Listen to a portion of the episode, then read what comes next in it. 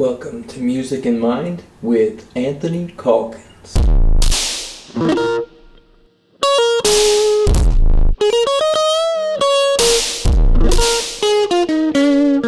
Hey, today I'm going to be talking about some of my thoughts regarding the growing field of interactive technologies in music and some of the experimentations in artificial intelligence in music making and various systems for humans and computers to interact with one another.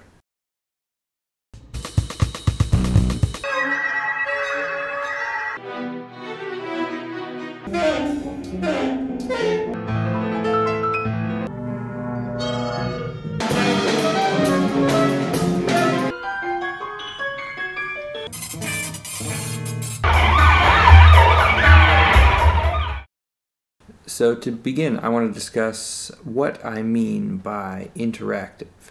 Generally, I like to think of an interactive system as one where there is bidirectional expression, meaning that each participant, or both participants if there are two, are giving and receiving information in order to express their own ideas and understand each other. For example, a conversation would be an interactive interaction between two people where each person is listening to the other and reacting to the other in real time in order to express their own ideas while trying to understand the other's ideas. Musical improvisations would be another example of an interactive system.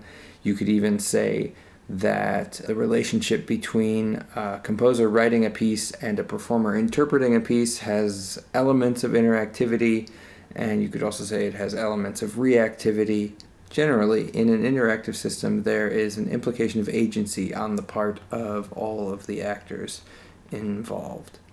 And this contrasts with a reactive system, where one actor is responding to the input of another actor without necessarily giving input in any kind of self-expressive way. Some examples of reactive systems would be things like effects processors, like delay pedals, reverbs. Word processing programs would be reactive. Even some more complicated algorithmic systems that people sometimes describe as interactive, I would tend to describe very often as reactive. For example, I have a piece called Marble, which is for performers and some live electronics and lights, which do all sorts of flashing things based on frequency differentials between performers and things like that, and it's all very colorful. It's still pretty much reactive, even though some people might describe it as interactive. I would not. So to give you an idea of what I'm talking about, here is a short clip of that piece, Marble.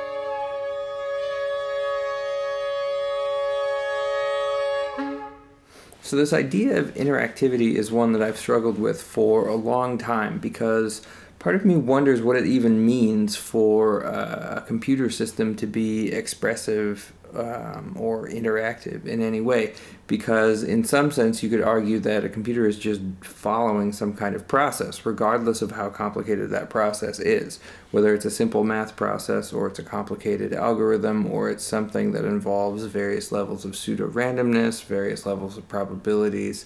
You could argue that at all levels a computer is following prescribed processes. However, you could also argue that about human cognition. And ultimately, it sort of becomes kind of a Turing test sort of question, because whether or not I'm confused about what it means for a computer to interact with anybody, I'm also confused about what it means for a person to interact with anybody. And if I'm convinced that a computer is interacting, or if a performer is convinced, or if an audience is convinced, how is that any different from an audience being convinced that I'm interacting with them, or that your friend is having an actual conversation with you and not just following some formula in their brain? They might be doing both. So ultimately, it's sort of a Turing test issue, which displays kind of the potency of the idea behind the Turing test. The question then becomes, what is the difference between the perception of interaction and real interaction? And maybe that's a bad question. Maybe it's a question as silly as what is music. It's sort of a question maybe to ponder over a beer, but it's not that useful when exploring. And ultimately, I have no idea what the answer is, but it certainly captures a good deal of my attention. So I'd like to now play a couple of videos. One that is a piece that I wrote a couple of years ago, which is an improvisation between myself and a computer program I wrote that is designed to model interactivity in certain ways, where it listens for some musical gestures and it can capture audio and do various things with it, decide what sorts of gestures to play and when to play them, and the idea is kind of a feedback loop between myself and it, and I think it was somewhat successful, but also a little bit clunky, as a lot of these experiments and programs tend to be.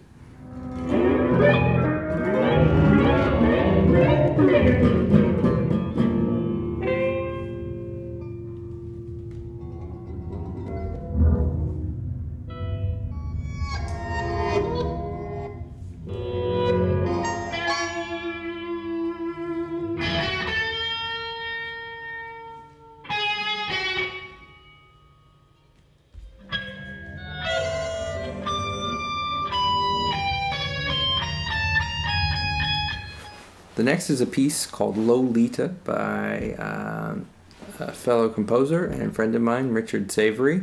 And this is a really cool piece because it is a piece composed by a computer composer, designed by Richard Savory.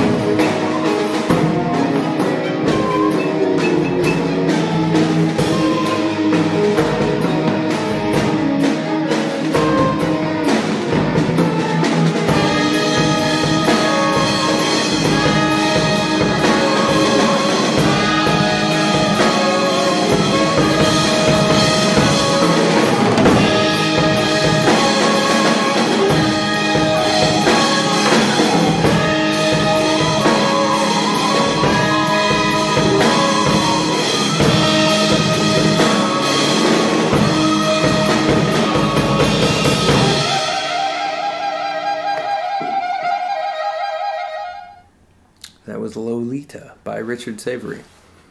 So thanks for watching this episode of Music in Mind. If you enjoyed it, please like it, please subscribe, please share, or leave a comment if you have some thoughts on the issues I brought up.